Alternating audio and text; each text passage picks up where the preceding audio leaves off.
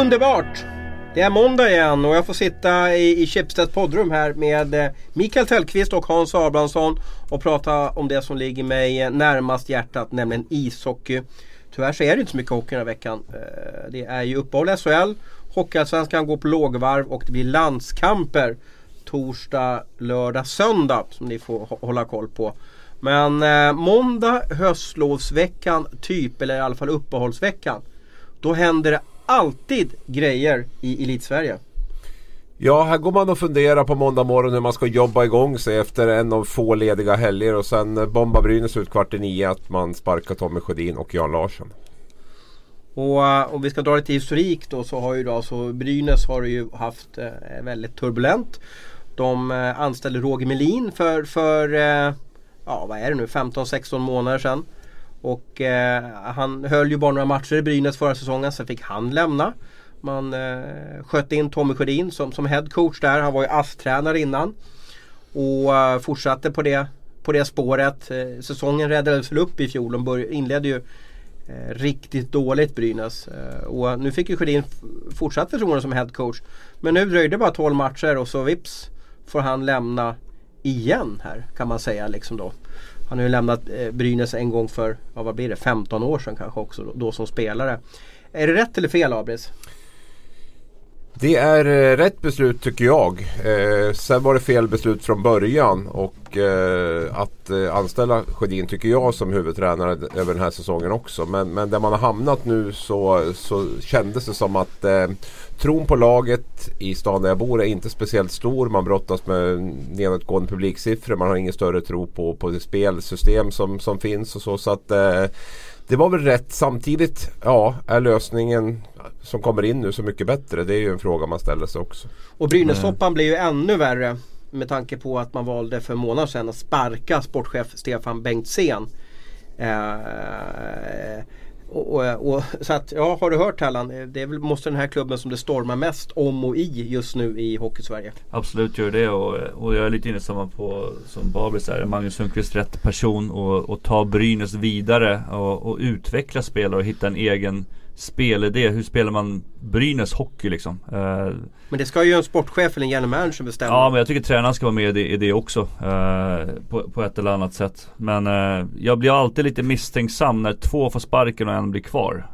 det är en liten röd flagga för mig. Ja, det är en fråga som, som jag, för jag har varit i klubbar där också där två har fått sparken eller automatiskt lämnat och så har en blivit kvar. Och stämningen mot den tränaren eh, blir väldigt misstänksam bland oss spelare. Ja, för att de menar på att han kanske har gjort någonting för att själv bli, bli huvudtränare. Magnus Sundqvist har ju varit huvudtränare i Tingsryd. Och nu vart han då ASS-tränare i Brynäs då för att tillföra lite kompetens där. Eh, tror att det kan vara så att Sundqvist har haft det lite tankar att bli huvudtränare. Det är jag alldeles övertygad om att han är. Och det, det är också en sån väldigt förvånande rekrytering. Magnus Sundqvist har ju aldrig varit något annat än huvudtränare höll jag på att säga. I Norge, Danmark och Tingsryd och, och 55 år eller någonting. Alltså, 52 år. 52, förlåt. Men eh, Alltså för mig var det jätteförvånande att man tar in en sån person. Om man tar in en assisterande tränare, Tommy Sjödin. Det första jag skulle satsa på då. Det, det, det är ju en yngre tränare. Mycket energi, mycket driv att vilja utveckla spelartruppen. Vilja jobba med yngre spelare, vara van och, och ha den rollen. Nu tog man in en, en headcoach som har varit headcoach i så många år och, och, och i den rollen. Det, det, är jätteförvånande också. Men jag tror att han hela tiden har velat vara huvudtränare. Och eh, nu är han ju det. Tar man in en huvudtränare så kan jag tänka mig att eh, Skövde de får lite osäkerhet också. Vad är det som händer? Liksom, är det han som kommer ta över eller är det vi som tar över? Så det blir Jo men det är klart att det blir ett helt annat konstigt. hot. Det blir ett helt annat hot på det sättet. När man vet att man kommer in en relativt etablerad tränare, inte på SHL-nivå men ändå så, som är väldigt van att vara huvudtränare. Det är klart att det blir ett, ett större hot och jag tror inte att Eh, samarbetet har fungerat klockrent i tränarstaben heller. Delvis på grund av det här. För man har, jag tror inte att han har släppts in riktigt där med, med Larsson och Sjödin heller. För att man har sett honom lite som ett hot med sin bakgrund som huvudtränare. När Abris tror du Brynäs tog det här beslutet? jag, jag, tror att de tog det för, för minst en vecka sedan skulle jag vilja säga. För det som är lite unikt med Sjödin och Larsson är att man avslutar med två tre poängar och sen får man sparken. Så att det, för mig luktar det som att det här var ett beslut man hade tagit eh, en tid tillbaka att under uppehållet så, ja. mm. så kommer de att få sparken. Ja. Och, um, Man har redan sagt det och sen så, sen så grinar de säkert de som bestämde det här eftersom Brynäs vann nu två matcher för då blir lite Timingen känns lite knepig. Ja och ändå så är det väl, säger vi lite om situationen också för jag tror inte att det är speciellt stor upprördhet i Gävle över att de får gå trots att de vann, tog sex poäng på de två senaste matcherna. Så det säger ju lite grann också om hur stämningen har varit där uppe. Som sagt så kommer de in i bra, bra läge. De har vunnit två eller två av tre eller vad blir det? Två, fyra. Och sen eh, Jocke Eriksson kanske är på väg tillbaka snart. Det är inte allt för långt borta. Ja men då får de in en, en målvakt till. Så att de, de har nog tänkt till på, på hela planet. Sen ska vi väl säga, jag tycker att det är Sjödins försvar också. Att spelartruppen för mig känns ju otroligt felbyggd och obalanserad. Jag tror att det, det krävs en väldigt, väldigt bra tränare för att få ordning och reda på spelartruppen som den ser ut just nu. Med väldigt baktung backsida och otroligt många tredje och fjärde kedje forwards. Så att eh, han kommer inte till något dukat bord Sundqvist. Som jag ser det skulle Brynäs behöva skicka ut ett par backar och, och, och plocka in ett par spetsforwards för att eh, få en bättre balans, få ett effektivare lag. Då finns det lite mer att, att jobba med också. Nu med Christo borta och Jensen långtidsavstängd så är det ju otroligt tunt med spelare som kan producera. Är det inte lite panik i Brynäs? Eh, de ligger alltså åtta, de är sju poäng från, från tredjeplatsen. Eh, och så gör man det här. Och så egentligen man, man saknar en sportchef. Dakell hoppade in och, och varit lite sportchef. Inga Hammarström är med lite. Är det inte en panikåtgärd att en sponsor som har gått in och sagt att nu får ni byta ut tränaren annars så sponsrar jag inte? Nej det tror jag inte att Brynäs har någon sån stark sponsor som gör det. Jag tror väl att eh, nya klubbdirektören Mikael Campese har en stor del i det här. Jag vet att Inga Hammarström har kommit in eh, som stöd till Dakell. Jag tror han också har varit delaktig i det här. Dakell säkert också själv. Så att, eh, jag tror nog mer att det kommer inifrån klubben. Inte någon, någon sponsor som har krävt. Nej, det känns bara lite svårt för mig vem som bestämmer i föreningen.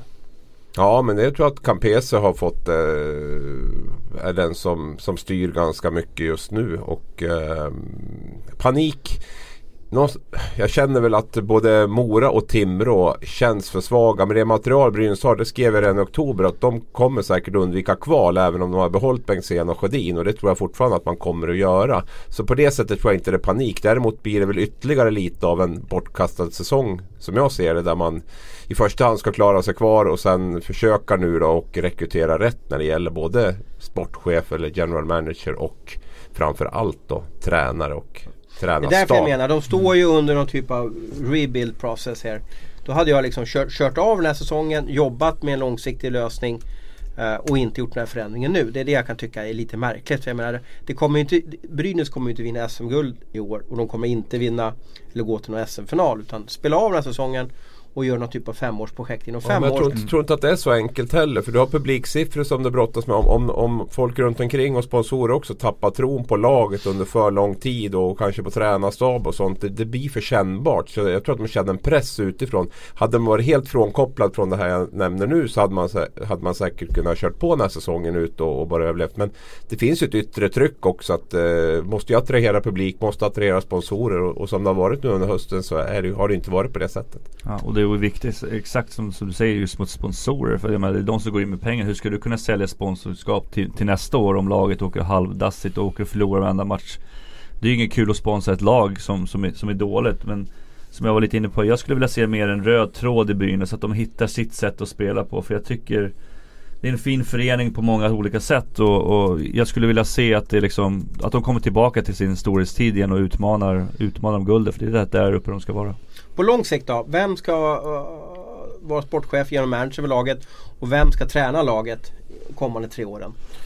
Jag har ju, jag har ju, markt, jag har ju lyft fram Anders Gosse som sportchef. Jag tror det ska vara ett bra alternativ. Sen vill jag ha en tränare Kanske han tar med sig Mittell från Norge? Ja men Mittell, du har ju, du har ju Björn, Björn Hellkvist ja. tycker jag ändå, även om det var tufft med Modo nu så känns det som en, en, en tränare där. Du har eh, du har Peter Anderssons assistent i, i eh, Malmö nu som jag tappar namnet på. Alltså, no, någon typ yngre modernare tränare gärna utifrån också skulle jag säga. Och sen eh, en bra stab runt. Jag vet en, en tränare som gjort det väldigt bra nere i Europa. Niklas Hjellstedt skulle jag kunna tänka mig som assisterande där också. Ingå i en tränarstab. Det, det, den typen av namn skulle jag jobba på i alla fall.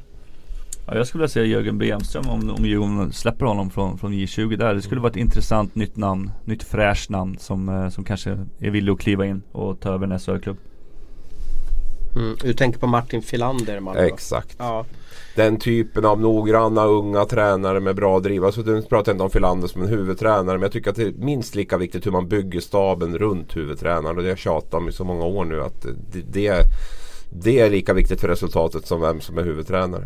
Nu med, med kapten Sundqvist då eh, vid rodret. Hur bra blir laget den här säsongen? Någonstans mellan 8 och 12. Så det är som nu alltså? Då? Ja. De ligger 8 nu då? Ja, ja det är ju tack vare de här 6 poängen de har tagit nu. Mora var väl minst dåliga laget vann i den matchen. Det var ju en bedrövlig hockeymatch. Örebro nu senast var bättre så det kändes som spelarna hade fått besked där innan för den matchen nästan. För då, då såg jag någonting annat än, än, än det jag har sett många gånger. Jag såg ju dem på Djurgården borta. De spöade ja. Djurgården borta och var nästan nära att hålla nollan där. Det hade ju med 2-0 bara när det var sekunder kvar tyckte jag Brynäs gjorde en ganska skicklig, speciellt defensiv match. Men Brynäs spelar helt okej okay borta när de slipper föra spelet. Deras problem har ju varit att de inte haft ett spel som har funkat när de är spelförande själv. Det gör man ju ofta på hemmaplan och ofta mot sämre lag som har, har haft det tuffare. Tellan, vad känner man som, som spelare i omklädningsrummet nu när, när huvudtränaren får gå? Om vi bortser nu att det blir ASS-tränaren som också varit mycket i omklädningsrummet. Då. Vad, vad, vad blir det för effekt på, på, på grabbarna? Ja men jag kommer inte bort från att, att ASS-tränaren är kvar. Jag, jag, tror att det, det inte blir så stor skillnad? Jag tror att det blir, nej alltså det, visst han kanske har sina idéer men jag tror att det blir en misstänksamhet i omklädningsrummet. Kan vi varför lita på honom? Ja, varför blir han kvar? Man ska ha klart för sig att det är väldigt olika bakgrund där också. Sjödin och Larsson har ju varit i föreningen väldigt många år. Det har stötts och nötts och, och varit irriterat till och från. Framförallt med Janne Larsson där. Sundqvist kommer ju, har ju precis kommit in. Har ju inte alls det här bagaget med sig. Så att jag tror inte riktigt att det hade de varit med lika länge och på samma sätt och haft samma åsikter och, och då hade det varit känsligare. Nu tror jag nog ändå att de ser Sundqvist mer eller mindre som en ny tränare. Fortsättning följer. Det är alltså uppehåll i SHL nu den här veckan och de kör igång om, om tio dagar. Då får vi se om eh, Magnus Sundqvist får ordning på skeppet eller om det blir samma sak. Det vill säga lite sådär bara som det har sett ut hittills på säsongen för Brynäs. Ja, en annan eh, stor snackis i Hockeysverige. Eh, det var ju eh, i fredags som mötte AIK Modo på bortaplan. Och efter matchen, AIK vann för övrigt ganska med, med, många mål. Jag tror det blev 5 eller 6-2. Så det var nästan lite utklassning. Det var AIK-show uppe i Örnsköldsvik. Men efteråt så säger en av AIKs bästa spelare, Anton Holm. Det är ju han och, och Weigel och Fredén som driver det här uh, intressanta och underbara AIK som förmodligen kan gå väldigt långt den här säsongen. Så säger han så här till Simor. Jag hoppas att domaren blir av med sin licens. Och det här var väl så väldigt skarp kritik riktad mot, mot Peter Lyth som, som dömde. Eh, och vi kan väl slänga in huvudpersonen här och lyssna med eh, hur han upplevde allting och vilka känslor som han fick av, av, av den här uh, brutala sågningen. Hur, hur mådde du i fredagskvällen när du, jag vet inte om du uh, bodde kvar i Övik eller om du åkte hem där på kvällen eller hur kände du efter den där, uh, vad ska man kalla för hårtorken från Anton Holm? Eh, i, I fredags kväll så satte jag mig i bilen eh, och rullade upp till Umeå eh, där jag bodde på natten. Eh, och hade egentligen inte eh, koll på vad som har hänt förutom att det började komma sms och telefonsamtal från domarchefer eh, och även ifrån eh, andra eh, supportrar om man nu eller hockey, hockeyälskare, jag vet inte. Eh, jag eh, tittade inte på klippet förrän jag kom tillbaks på hotellrummet. Hur kände du då när du såg det? Eh, jag tyckte att det var synd att Anton inte kommer in och tar eh, face to face istället. Eh, vi har ju i Hockeyallsvenskan så har vi ett kommunikationsdokument eh, där vi vet hur vi ska förhålla oss till varandra före match, under match, efter match och även i medialt om, om vi säger så. Hur tyckte du, vad, vad tyckte du själv om din insats i just den matchen där då? Jag, kan, jag har ingen annan, inget, ingen annan uppfattning än det som jag ser direkt i, i Simor studion efter. Eh, I det stora hela gör vi, för att det är inte bara jag utan det är även med, med linjedomarna, eh, som gör matchen tillsammans. Eh, en, en, en bra insats, absolut. Vi miss, eller jag missar en solklar dripping i slottet på en, som en AIK-spelare ska ha och jag tar en, en felaktig tripping på en motorspelare eh, i tredje perioden bakom, bakom mål på, när Windler tappar skäret eh, och, och jag blir lurad för att jag har eh, en del utav målburen och eh, AIKs målvakt i vägen.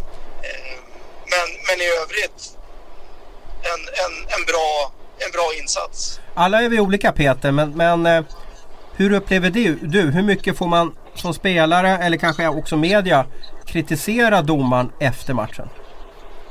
Vad är tillåtet enligt din norm? Nej, men det är väl klart att man kan tycka att jag, att jag har gjort en dålig insats och var besviken. Eh, det måste ju ändå vara nyanserat. Kopplar det då till att jag har missat en, en utvisning kanske?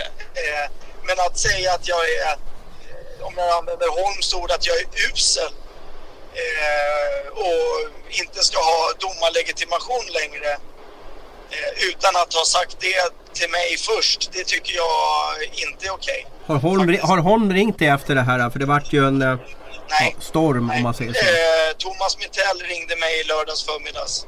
Och vad sa han då? Ja. Vad sa han då? Han eh, beklagade Antons uttalande och eh, fördömde det. AIK fördömer det eh, och tycker, de står inte bakom det.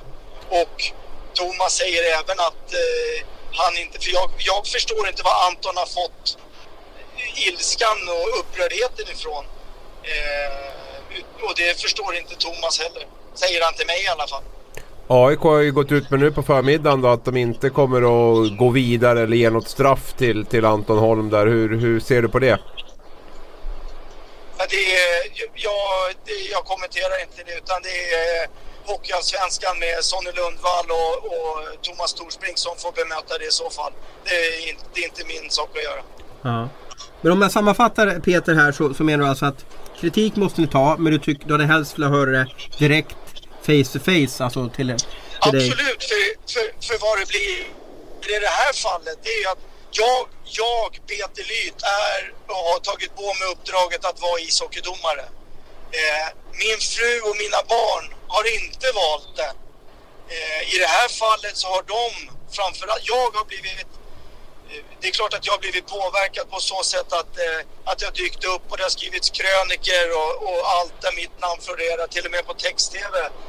Eh, men när man ser hur barnen och min fru reagerar eh, utav det här då tycker jag att man har gått för långt. Men varför, eh, varför fortsätter du döma då? Varför, jag har själv varit domare och, och, man älskar att vara med där på isen men är det värt skiten då? Och hatet? Den, ta den, tank den tanken kommer upp Thomas, nu. Eh, jag har varit, jag har dömt eh, 19 säsonger nu eh, i Hockeyallsvenskan eller i Elitserien eller SHL som det heter idag. Eh, det är självklart att, att det här får en att tänka till vad, vad det är värt. Ja. Eh, och jag menar också, vad, vad ger det här för signaler till unga killar och unga tjejer som precis har börjat döma? Eh, är det värt att satsa på att komma till den här nivån eller ännu högre och behöva utstå det här? Jag tror inte Anton förstår vidden utav hans utspel, eh, vad det kan få för konsekvenser på lång sikt heller. Ja. Ja, det var jättetråkigt om du la ner. Eh, du är ju en profil och en av våra mest meriterade eh, domare i främst Hockeyallsvenskan. Och det är här som gör att rekryteringsproblematiken växer ju i domarskrået. Det vill säga, vem vill bli kölhadad sådär som, som du blev i fredags?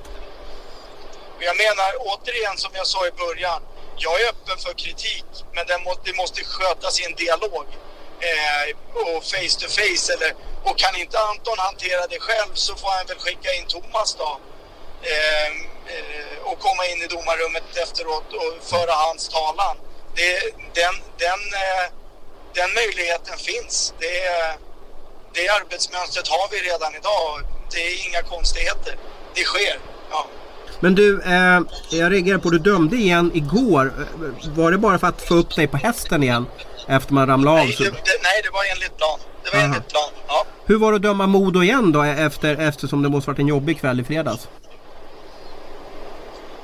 Eh, ing, inga konstigheter att, att döma ett lag två matcher i rad har jag gjort förut och som jag sa eh, jag hade inget jag hade inget otalt med Modo eh, efter i fredags så att det nej det nej.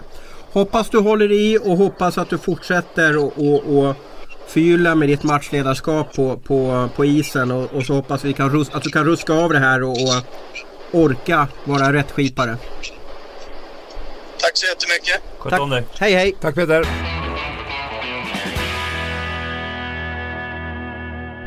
Vad säger ni? Ni hör ju eh, Peter Lyth här, Tellan. Han funderar ju på om man ska fortsätta och, och döma. Um, är det här rätt väg att gå eller hur mycket tycker du att, att spelare ska få kritisera domarna? För de är också en del av showen.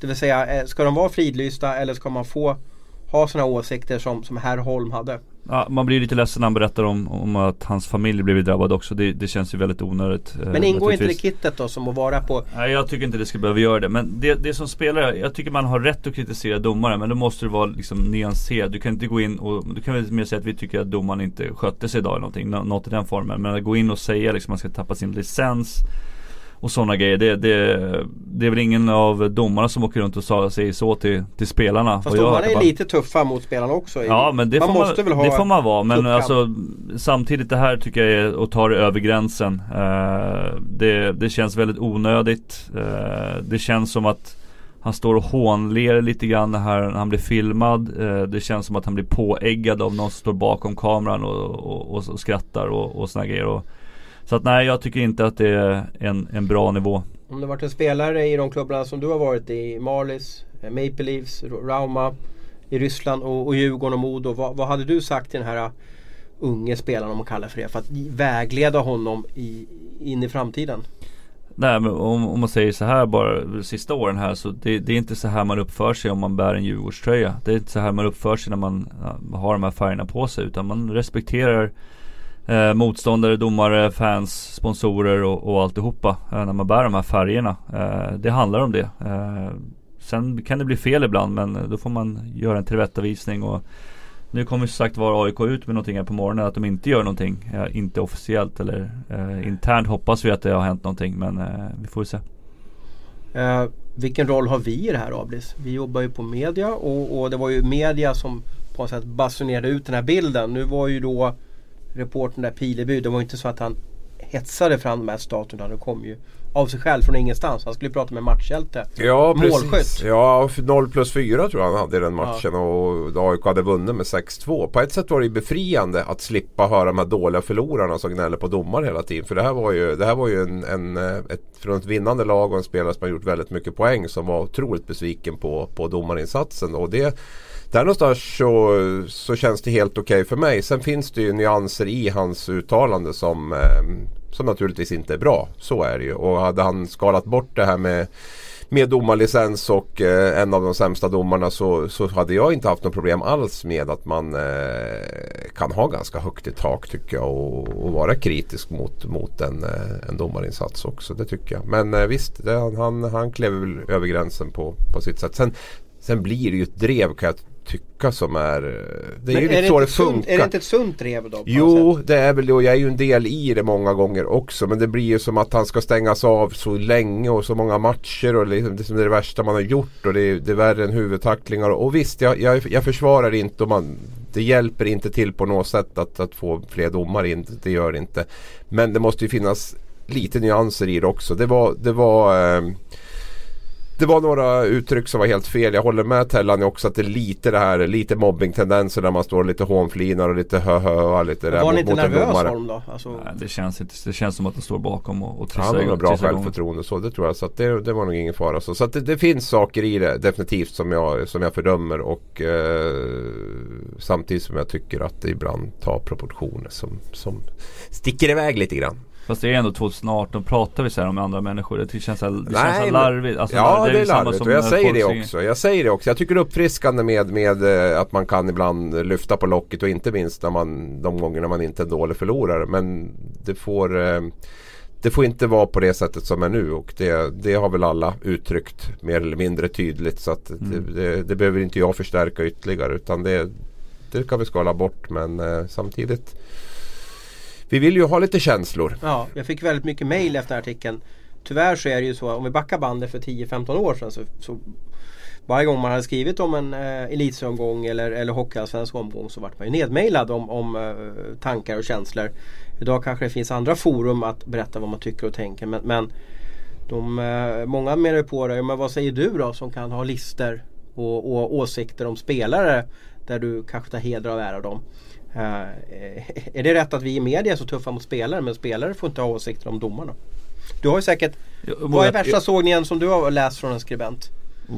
Har du någon sån här som kan ta på uppstuds eller vart det? Men har Nej, det har jag inget på uppstuds men det, det är väl mycket Sista året var ju väldigt tufft för mig Alltså när vi okay. spelade, det vet jag, det kommer mycket härifrån också Att, att du ska lägga av liksom då? Nej men att målvaktssidan i Djurgården var eh, dålig och bla. Det är väl så här små, det är klart man tar åt sig, det gör man Men det ingår, det ingår liksom i i, i grejen också. Jag tror att det är mer hur man uttrycker sig. Men om ni skriver att målvaktssidan är dålig, ja visst. Det är ju inte Mikael Tellqvist vi kritiserar, Nej, det är målvakten Det är målvakten Mikael Tellqvist. Och det, och det är det man får se skillnad Men här kan ju folk inte se skillnad på att det är en domare som får skit då måste man liksom börja liksom attackera familjen då eller göra massa sådana grejer. Där måste man ju se skillnad tycker jag också. Det var väl Lasse Anrell som skrev att AIK inte var världens bästa målvakt utan de hade världens sämsta också. Syftar på Viktor Fast och Marcus Svensson då. När Marcus Svensson hade ett mindre lyckat derby har jag för mig. Ja, Djurgården va? Och, Nej det var mot HV va? De låg, ja det var, 7, ja, det, var det. Stämmer. 8, 7. Ja, ja just det. De brasade där och då skrev väl Anrell vet jag att AIK hade världens sämsta målvakt. Så att eh, vi, vi, är, vi, vi är ju, ja, vi kan ge Marcus på. var så trött efteråt han var tvungen att sitta ner på en stol när han pratade ja. med media. Jag tyckte det var, det var hemskt att stå där för han, han tyckte inte det var så kul. Nej men det är ju viktigt att vara saklig i kritiken. Att man kritiserar det man det man gör och att man gör det på något sätt på en rimlig nivå. Man kan ju skriva att en spelare har varit väldigt dålig i den matchen men man kanske inte ska kräva att han behöver lägga av som, som Anton Holm gör med, med med Lyt då, att han ska bli av med domarlicensen. Så att det finns ju nyanser i det där som man behöver känna av. Men samtidigt, Micke, Micke ansiktet in i omklädningsrummet strax efter slutsignal. Där det är klart Känslor, eufori? Ja, det är ju också Musiken det. Vi, ja, på. vi ska ha det ena stunden och sen ska vi ha politiskt korrekta citat eh, hela tiden andra stunden. Så att vi, ja, det, det får nog det blir fel ibland och det är väl viktigt hur man hanterar efteråt sen också. Jag vill hoppa tillbaka lite. Vad hände med Peter Forsberg när han sa att han skulle smälla på Peter Andersson där i... Bör, fick, Börje, han, Börje Johansson. Fick, fick, han fick, han någon, fick han någon straff då? Nej, överhuvudtaget? Nej, Tänk om det skulle hända idag liksom. Ja men det fanns ju inga giffar och sociala medier på den tiden. det, var, det stod väl i papperstidningen dagen efter. Fast den ligger på Youtube och måste ja, ha miljoner kanske. Ska smälla på Han är så jäkla dålig, han förtjänar en smäll. Ja, han ska smälla på den jäveln eller någonting. Albert Svanberg på SVT som ja. Just den kvällen när det hände så var det nog inte tre miljoner visningar på honom som det skulle vara om det hade hänt idag. Mm. Men där har ju det förändrats. Det, det mesta fastnar ju på, på GIF eller, eller på annan typ av rörligt eh, ja. media. Men, men, den värsta sågningen jag varit, varit med om och sett, jag har inte signerat den själv. Det var en skribent eh, kallade för en spelare för något snabbare än en telefonkiosk. Är det, är det okej okay att skriva så eller är det hånfullt eller är det roligt så att säga? Liksom då? Jag kan tycka det är lite småroligt. Okej, okay, Tellan, du är ändå spelare. Ja, det som är roligt är väl att ni inte kan nämna skribenterna. Det är det som är roligt. Det är svårt att kritisera andra skribenter. Det är lättare att skriva. Jag kommer faktiskt inte ihåg vem som skrev den. Det här, det här känns som såhär Rolle Stoltz-tid. Ja, det här är nog 25, ja. 25 år sedan så att säga. Man använde telefonkiosk. Ja. Åke Lassas. Vi måste skjuta mer. De har också en dålig målvakt. Lite ja. den här. Telefonkiosk, ja precis. När såg ni en telefonkiosk sist? Ja. Det var på min storhetstid. Fast den står, ju, den står ju fast. Man förstår ju äh, metaforen. Förklara för dagens ungdomar vad en telefonkiosk är. Ja, det var någonting som man gick in. Var det, de var mest, de var orangea, var de inte det på den tiden? Jo oh, absolut. Ja. Televerket och, på dem. Precis. Och Telefonkatalog också. Precis, så gick man in där och så var det en grön jättetelefon där man stoppade in 50-öringar eller, eller, eller kronor eller, eller sådär. Och sen så ringde man ju då från den här telefonen och då var det på den tiden. Som det inte fanns mobiltelefoner. Men, men eh, ja, det var roligt med telefonkiosker. Mm. Ja det var ett stickspår. Ja. Flexibility is great. That's why there's yoga. Flexibility for your insurance coverage is great too. That's why there's United Healthcare Insurance Plans. Underwritten by Golden Rule Insurance Company, United Healthcare Insurance Plans offer flexible, budget friendly coverage for medical, vision, dental, and more. One of these plans may be right for you if you're, say, between jobs, coming off your parents' plan, turning a side hustle into a full hustle, or even missed open enrollment. Want more flexibility? Find out more about United Healthcare Insurance Plans at uh1.com. Säkerhet och målvakter. Ja, vi har ju en eh, målvaktslegendar i studion och eh, som ni har förstått nu så sitter vi alltid och diskuterar. Vad ska vi prata om? Vad ska vi prata om? Och lite som kinesisk vattentortyr så tar Mikael Tellqvist upp äh, äh, att målvaktens säkerhet måste vi prata om. Man kan ju fråga om man är utsänd av liksom målvaktsfacket i den här podden. Han har nästlat sig in här som representant. Spion. Ja. Ja, Vet du vad kinesisk vattentortyr är? Inte en aning. Är att man droppar, ja, så droppar en gång i sekunden? Man sitter fast i en stol så här, det vill säga kan inte röra sig. Och så kommer det en droppe uppifrån. Och i början, det känns ju ingenting. Ja. Men ni kan tänka med den här droppen hur den känns efter en Man timme. Sova eller vad ja, när den kommer efter en timme så att säga. Ja. Då, det gör ju fruktansvärt ont, säger de, de, som har varit med om den här kinesiska vattentortyren. Då. Så att ja, eh, du har torterat oss här Tellan. Va, va, vad menar du med det här med, med säkerhet? Nej men det, det, är ju eh, målvaktstränarna och målvakterna i SHL som, som vill få till en förändring med respekten mot målvakter. Hur man eh, eh tar sig mot mål, eh, skjuter på träningar och, och det är inte bara i SHL-nivå naturligtvis utan det är liksom hur man lär upp de yngre spelarna, hur man respekterar sina medkamrater och hur man skjuter och saker och ting. Men eh, målvaktstränarna de är, inte, de är inte så nöjda just nu. Nej och eh, vi tar väl in en expert på den här fronten. En som har varit med väldigt länge i svensk hockey och utbildat väldigt många duktiga målvakter. Thomas Magnusson. Första frågan är väl, Mikael Mikael Tellqvist inne på att, att det har blivit någon typ av förändring i, i främst SHL då att, att, att målvakter har blivit lite lovligt byte att köra på och att skydden kanske har blivit lite sämre också. Eh, håller du med din, din för detta klient Tellan om det här? Ja, jag skulle vilja säga så här att eh, jag tror de flesta som eh, eh, hanterar målvakter och målvakterna själva tycker att det har blivit en förändring. Eh, sen är det ju det att det här är ingenting vi vet. Jag, jag har inte sett att någon har tagit fram någon statistik eller något underlag för det här. Så jag tror att det är det första vi måste göra. Att göra en nulägesanalys och se, har det blivit en förändring? Och kan vi då konstatera att det är det, då är ju nästa steg att se vad gör vi i så fall åt det? Mm. Men vad menar du att de kör på, de kör på målvaktning helt enkelt alltså? På ett sätt att man tycker att det är, det är ungefär som att köra på en utespelare. Att målvakterna ja, får tåla lite också. Jag tror det är en del av samma problematik som vi ser när det gäller skador på utespelare. Det, jag tror personligen att det är en, en uh, attitydförändring, det är en ändring, förändring av respekten för motståndare.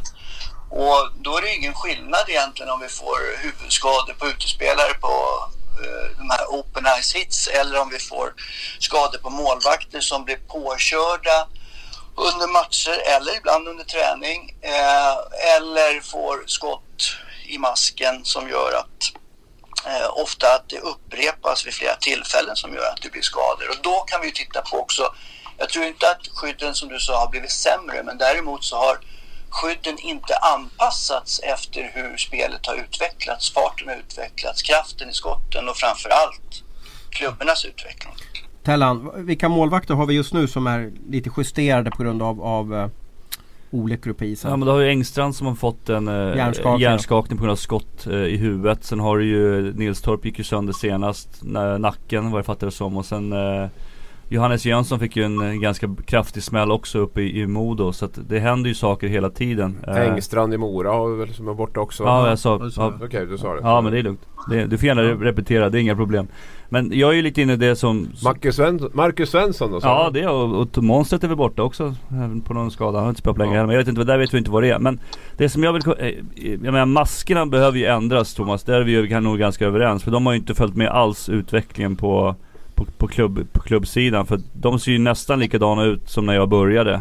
Men om, men om de kom då till, till er Thomas och Tellan här och så, här har vi en jättebra mask. Fast den är dubbelt så tung. Sätter man som målvakt på sig den då? då? Det är inte det det handlar om Ros. Det, jag, jag, tror inte att de behöver vara tyngre. Jag tror att eh, man måste titta på det här med, med absorptionsförmågan. Dels i, i, materialet i masken, i, alltså, i själva fiberkonstruktionen. Men eh, jag, jag, tror att den här inredningen är det viktiga och där, där har det ju hänt jättemycket i andra sporter NFL är ju tvungna att göra förändringar med tanke på de stämningar som, som har legat över dem. Eh, så de har ju samarbetat med tillverkare och där har tagits fram helt nya material som jag tror att tillverkarna inom hockey och, och, och både hjälmar och i det här fallet masker för målvakter måste börja titta på. Och det som är intressant, den här processen har inletts i NHL. Man har ju tittat på hur eh, statistiken har rasat iväg när det gäller huvudskador på målvakter. Och där är det framför allt just skott i masken man tittar på. Därför att förra året så var det lika många skador på målvakter som det hade varit under de eh, tre föregående säsongerna när det gäller just huvudskador och det stora antalet där var just skott i masken. Så man har börjat titta på det här men det, det är ju det är en process, det, det, kommer att ta tid. Eh, dels ska man titta på vad som har hänt och sen så nästa steg är vad gör man åt det och det är ingenting som sker över en natt, tyvärr. Mm. Ja, skott i masken är ju svårt att, att skydda sig mot. Det vill säga liksom klubbans utveckling har ju gjort att alla skjuter ju som ja, Al McKinnis ungefär. Eh, men, men, vad tror du om större målgårdar? Så att, och att målgården verkligen är målvaktens zon då? För då, då får man ju inte de där pååkningarna. Nej, jag, jag, jag ser så här. Jag, jag tog faktiskt upp det här. Vi hade ju ett, ett regelår i år då internationella hockeyförbundet som man gör var fjärde år eh, går ut till sina medlemsländer och, och tittar på vad, hur vill ni förändra regler och så här. Så jag, jag kom med ett konkret förslag som faktiskt Svenska ishockeyförbundet också skickade till internationella hockeyförbundet men det tyckte man inte var något bra. Eh, och då är det så att man har ju faktiskt minskat målgården och tillåter spelarna att komma närmare. Eh, varför då inte se till att man verkligen fredar målvakterna i den mindre målgården som man har infört? Eh, då har man ett givande och ett tagande. Men man menar att, man, att, att inom det blå utrymmet där är, är man inte? Frizon. Ja. ja, det är en frizon.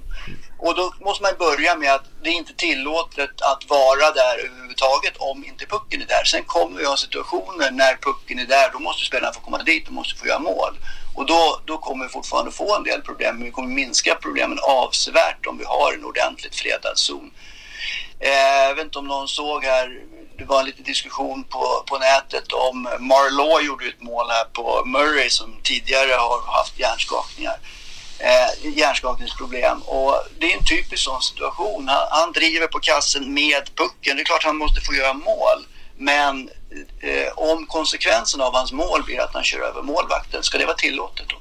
Ja. Tack för att du var med oss Thomas. Ja, tack själva. Tack så mycket. Tack, tack så mycket. Tack, hej. Ja, ska vi avrunda det här på något sätt? Var, var, eh, han var inne på att eh, ha en målgård som är verkligen en målgård. Det vill säga det är målvaktens område. Eh, hjälper det här? Han vart ju nedröstad, det här förslaget gick ju inte igenom utan nu är det ju mer så att säga lite gråzon då. Inte en blåzon utan en gråzon. Vad man får göra om man får andas, om man får klubbspetsen eller vad man får göra Andas, lugn nu. men ja, men det, det som man nämner är som, som man kan använda samma som, som för utespelare eller tacklingar som äh, just det här nord-syd grejen att man kommer framifrån. Men så fort man kommer från sidan, lite blindside, bakifrån och åker genom målgården så så kan väl jag tycka att det, det ska till en utvisning. Ja. Abris?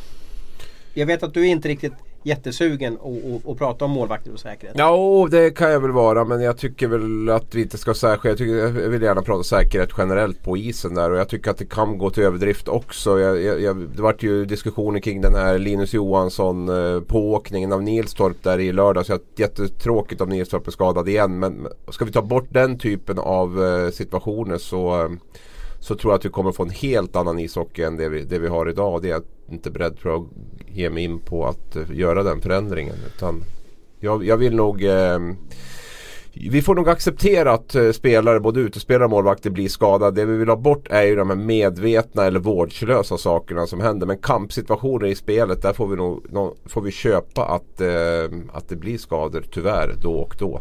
Jag har ju en väldigt kort och intensiv målvaktskarriär. Jag stod en match mot eh, Bofors, Karlskoga som de heter nu. Och eh, vi hade bestämt med, eh, med Karlskoga att vi inga slagskott. Jag stod i mål då. Eh, men Daniel Westner fick pucken efter några sekunder och ni kan ju gissa vad som hände. Eh, och han sköt mig rakt i pallet. Eh, och jag vart ju livrädd. Jag tyckte det var hemskt. Mm. Och, och, det gjorde ju skitont. Men gör ett slagskott rakt i masken, hur ont gör det Tellan? Ja det känns. Det, ring, det ringer ju till i huvudet. Så det är väl någon Men då form, måste form man ju typ av, förbättra för ni står ju där och, och och problem, masken är ju rakt problemet, utåt. Problemet nu är ju också att domarna ska ta ett beslut i det, den situationen om målvakten är skadad eller inte. Ringer öronen så är du inte så jättesugen på att skrika till att, att du mår dåligt eller vad som helst. Utan det kan ju ta ett tag innan man får den här tendensen att man börjar må illa eller vad som helst. Så att, eh, Kommer en sån kraftig smäll så får man nog nästan blåsa av direkt och, och, snagga, och se till så att Men hur vet man det? Om du står upp fortfarande och liksom stålsätter det så vet ju inte jag. äh, Jag är ingen expert på alltihopa men Men du måste ju ha fått många skott i huvudet i alla fall. Ja det, har- det har jag definitivt fått och det har fått väldigt många skott som, som ringer i, i öronen och, och såna grejer. Så att eh, det, det krävs väl någon form av utredning och, och snack med målvaktstränare och, och alltihopa vad man ska göra i de här situationerna. Jag framstår ju säkert som en hjärtlös människa som skiter i målvakten. Så är det ju inte. Ja, det- är framförallt det här med skott i huvudet på, på träning. Jag, jag, vet ju inte. Jag har ju inte varit på så mycket träningar de senaste tio åren så sett. Men jag utgår ifrån att det finns någon sån självsanering där. Att se tränarna. Om nu inte målvakten åker och jagar och slår klubban i huvudet på de som skjuter dem i huvudet. Så, så hoppas man att tränarna verkligen tar tag i det problemet. För att den typen av, av eh, huvudsmällar måste vi i alla fall få bort. Och det händer, det är där oftast det händer. Då får man träna på att, att, attrapper, heter det så? Alltså om man ska skjuta nära, Ja, men- nära ja, skallen. eller, då eller får man, på då får man träning då. Varför det. har man inte någon typ av Star Wars hjälm på sig då som skyddar mot allt? Ja, kanske får ha det på de här målskytteövningarna. Förstår du vad jag menar? där. Jätte-MC-hjälm då som ser ut som... Bara Varför för- måste man skjuta runt huvudet på Ja, målvakten? Jo, det är ett effektivt sätt att göra mål va? Ja, är det inte så? Är det inte där man ska... Nej, det är fel också. Det är Okej. mellan armbågen och axeln. Det är där luckorna Ja. oftast. De, för målvakterna är så stora så de täcker ju upp till ribban. Så där behöver man inte ens skjuta. Nej. Det är på men de men lite har man sån precision då som spelare att man... Att man, Ja, då får man väl annat börja träna på det om inte annat. Ja. Det är en vattendelare det här ämnet i alla fall och det berör och vi får se hur det här fortsätter. Kunde vi rabbla alla skadade målvakter just nu i, i, i Elithockey-Sverige? Eh, vi tar ju Nilstorp då i, i, i lördags här i Malmö. Vad har vi mer för några som är justerade? Engstrand, monstret är väl skadad. Men vad är det fel på monstret då? Nu killgissar vi här. Men, Ja, jag har ingen aning. Jag har inte hört Marcus, någonting. Marcus Svensson är borta. Ja. ja. Han hävdar knä eller ljumske tyckte jag hörde på TV. Ja. men, men eh, Marcus Svensson då om knä eller ljumske. Kan det vara att det är samband med en, en vad man kallar för närstrid runt, runt eh, målgården där? För nu säger att ni har ju stora skydder. Ni blir ju väldigt sårbara när det kommer spelare nära er. Marcus har ju en tendens att hamna väldigt långt ut i, i sina räddningar också. Att han är väldigt liksom, atletisk och, och, och så grejer. Så det är väl många år av förslitningar på, på, på saker och ting i hans kropp som, som gör att eh, saker och ting går sönder. Men eh, det är mycket möjligt. Det kan vara någon pååkning här och var och, och sådana grejer som, som händer. Men eh, det är klart det ska vara kamp framför mål. Det, det är klart det ska vara det. Men vi vill få bort de här blindside, ba, åka kommer bakifrån, tacklingarna och, och sådana grejer på, på målvakterna. Sen vill jag göra skillnad på puckförare och icke puckförare. Jag tycker mycket större ansvar på icke puckförare. En puckförare som driver mot mål och det som Tellan säger med målvakten att de, då har man mycket fokus på pucken. En spelare som utan puck som driver in och kör på målvakten. Där tycker jag man kan vara mycket hårdare också med, med bestraffning.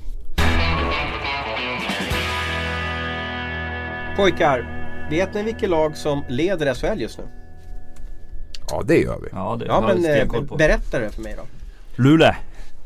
Luleå Hockey. Just det ja. Eh, nu är det ju sjukt jämnt i, i tabellen. Vi har alltså då vad ska vi kalla för sex lag inom sju poäng eller, eller nio lag inom, inom 11 poäng. Så att förmodligen så kommer det här fortsätta ett tag att, att eh, serieettan kommer heta lite olika saker.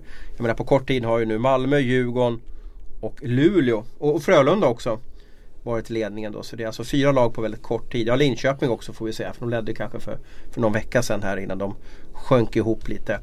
Eh, vad är Luleås storhet? Vad, vad, vad, vad är det som gör att de just nu kan gå till vila och kalla sig för Sveriges bästa hockeylag? Thomas Berglund. Är det så enkelt? Att den här terriern tjatar och tjatar och tjatar och, och, och gnäller på dem hela tiden? Ja vad skulle det annars vara? Jag vet inte. De har ju någon... någon eh, jag satt och kollade på det. Vem leder interna poängligan i, i Luleå? Ja det var väl en Jack Connolly Ja. va? Som vi har suttit och suckat över i Rögle där som har gjort 13 Ja, och i poäng nu också på. Ja i Leksand också ditt lag. Eh, 13 poäng tror jag Connolly har gjort och det är väl ganska överlägsen poäng. Poängkung på i Luleå. Eh, skrev någon analys före säsongen att man var lite förvånad över den värvningen samtidigt som det känns väldigt mycket som en Thomas Berglund-spelare, Jack Connolly. Hur menar du med en Thomas Berglund-spelare? Ja, ganska liten, eh, intensiv, eller men kan i, vara intensiv när han är vältränad. Nej, nej, nej ja, han var lite trött. Han var lite, hade inte, jag tror inte han var jättebra tränad men det har de fått ordning på där uppe. Tacklas inte speciellt mycket, relativt skicklig med pucken. Eh, på så sätt så hyfsat lätt att fylla, följa direktiv. Så att eh, ja, det, det har blivit en perfect match där uppe med, med Connolly och, och Thomas Berglund. Och det, att det skulle bli så här bra så att han skulle leda skytteligan överlägset det trodde man ju inte. Och än mer imponerande tycker jag med Luleå är att både Isak Lundeström och Patrik Selin har ju, varit, har ju inte ens varit med. Det var ju två av de spelarna som man tänkte skulle tillföra den här spetsen som var lite bristvara på. Men, men eh, man har gjort det jättebra även utan de två återigen hur viktigt ledarskapet är för vissa individuella spelare. Vissa man klickar med som spelare och vissa som man inte klickar med. Just med jag tänker på, på Jack här då, som, som har verkligen fått ett lyft liksom. Eh, ja. hamnar, hamnar i rätt positioner, säkert de sätter han i rätt positioner och använder Sports Logic på rätt sätt och uh, istället för att spela på utsidan så har han klubban inåt och i banan och såna grejer. Det är små detaljer som gör uh, viktiga saker ute på isen. Och Joel Lassinantti då, säsong efter säsong nu, i alla fall sedan ja, 2014 så levererar han i, i, i Luleå. Uh, är han inte värd mer chanser i, i landslaget och även en NHL-chans?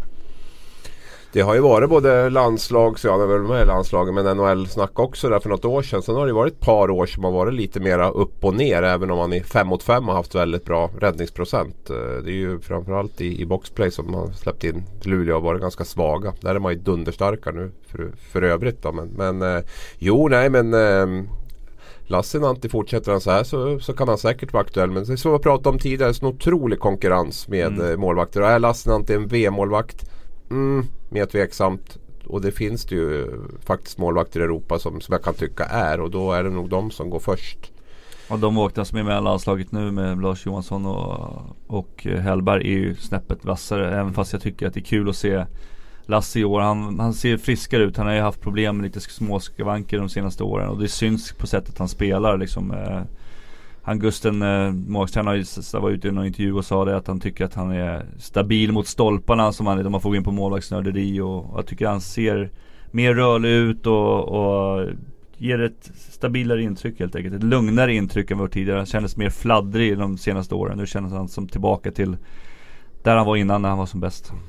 Sen kan vi titta lite grann på den underliggande statistiken om vi nu ska vara lite lite kritiska också. Så, så tror jag att Luleå får svårt att uh, vara topplag över 52 omgångar. De har överpresterat som du brukar säga. Ja, jag skulle vilja påstå det. att uh, Tittar man på Corsi då chanser för och emot så är ju Luleå exempelvis bara 10. Och det finns ju intressanta. Alltså, jag, jag, jag, blir, jag blir lite mer och mer såld på det där och man kan se över tid just en Det är en förändring för jag vet för några år sedan vi ja, om statistik. Ja men just att man ser, upp med händerna och sa det där är inget för mig. ja, men det är, men det är, det är lag, ja, alltså Luleå, Malmö, Linköping ligger ju väldigt lågt i den här eh, Corsi-ligan. och det är väl det man känner också. Både Luleå och Malmö känns ju på ett sätt lite likadana maskineri Eh, som, som går match efter match efter match. Bra tränarstaber runt båda lagen tycker jag. Men har man den här spetsen som ändå kommer krävas tror jag för att vara bra över 52 omgångar eller vara bra, vara topplag, absolut topplag i 52 omgångar. Mer tveksam. Linköping har vi också dissat lite grann när det gäller det här att vara topp tre när säsongen är färdig. Och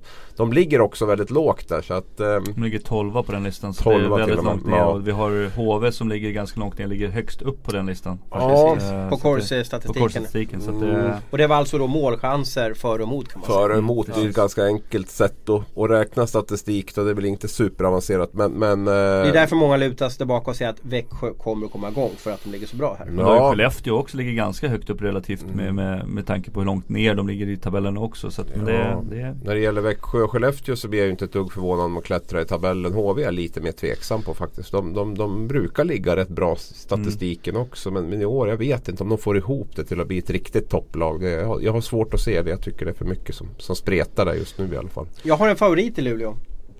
Sjung ut. Oskar Engsund. Jag tror han kallades för dräpan eller mördan i, i, eh, under någon SHL-säsong där han hade massa bentacklingar. Han kom fel i lägen och, och, hade kanske inte så mycket speltid. Fick hoppa in där lite i Frölunda och, och utslånat till Oskarshamn. Och upplevde att han hade väldigt mycket otur på planet ett tag där. Kanske för att han ville liksom prestera. Men nu har han klivit fram och, och kanske eh, tillsammans med Erik Gustafsson är, är bäste back där i Luleå. Har bland annat plus 10 hittills tycker jag. En, en jättefin siffra. Och, och många av mina Luleåvänner säger liksom bara mördan.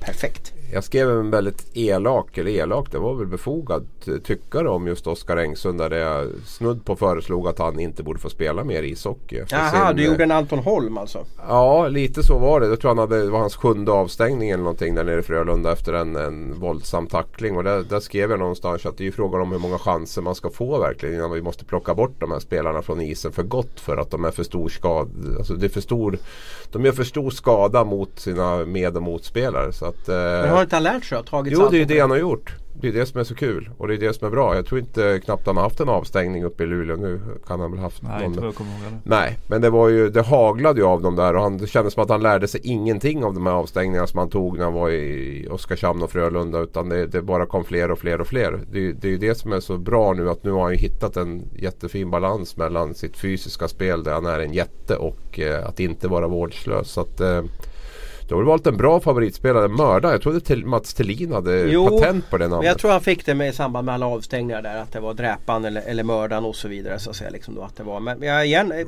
skönt att någon Jag tycker starkt att Luleå såg potential i honom, tog upp honom dit och tror på honom. Och nu är han liksom, ja, nästan landslagsmässig säger de då. Mm. Så att eh, roligt för honom och, och eh, vi behöver ju lite nya namn. Och det, men det är ju inte bara han som de har fått utveckling på. Det är ju eh, fler spelare där. Noel Gunler, du har honom förut Abris där. Som har sett väldigt bra ut. Nils Lundqvist gjort 6 poäng. Eh, på 16 matcher, är ju jättebra. Kovacs har ju liksom hittat SHL-kostymen igen.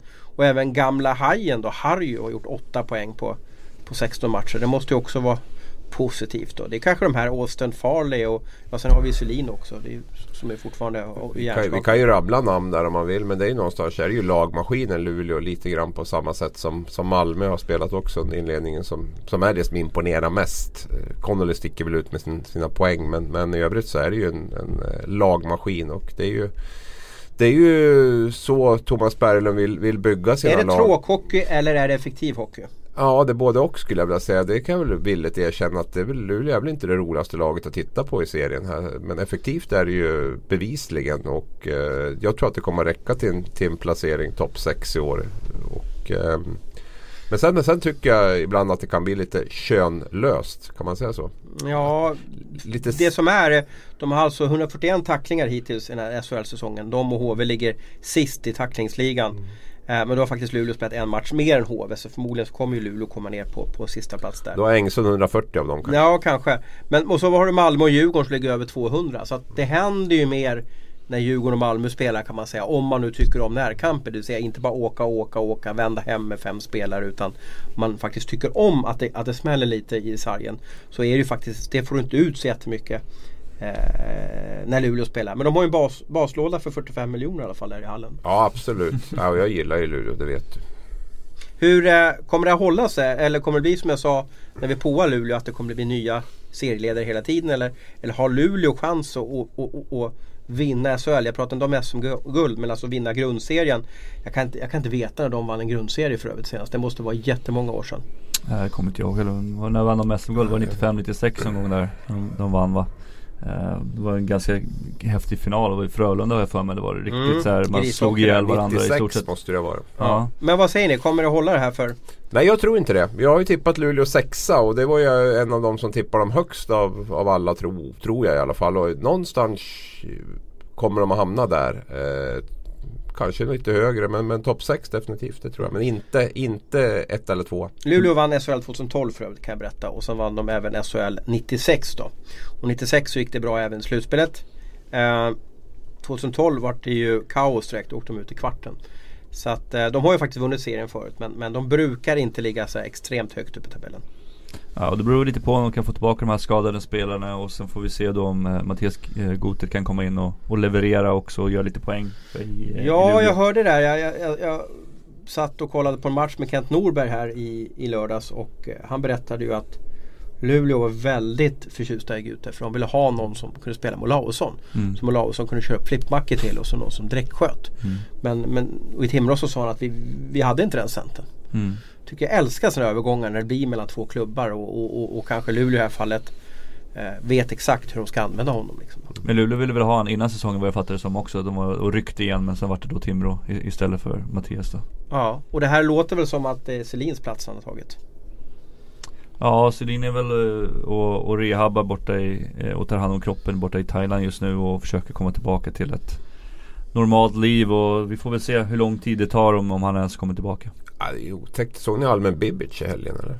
Nej, men jag hörde att det var någon ny smäll i alla fall. Ja, ja visst. Ny och Lash. hade ju, ja visst. Alltså, lille ja. Lash kör ju på honom. Han åker upp i egen zon och ser ju inte ut som han är riktigt närvarande tycker jag på något sätt. Och Nej, han har ju hjärnskakning nyligen nu och det är ju...